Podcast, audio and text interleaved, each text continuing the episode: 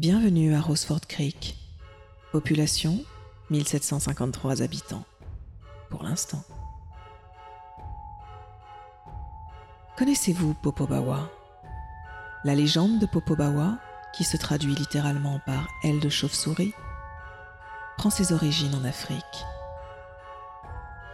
Popobawa est une créature métamorphe pouvant prendre toutes sortes d'apparences.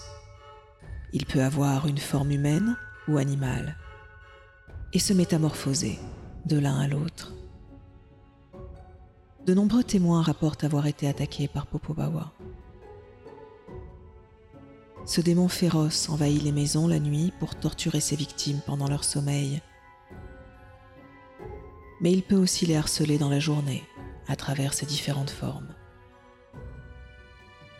Il s'en prend aux hommes adultes, aux femmes comme aux enfants, et restera jusqu'à ce qu'il ait tué tous les membres de cette même famille, les poursuivant où qu'ils aillent, inlassablement.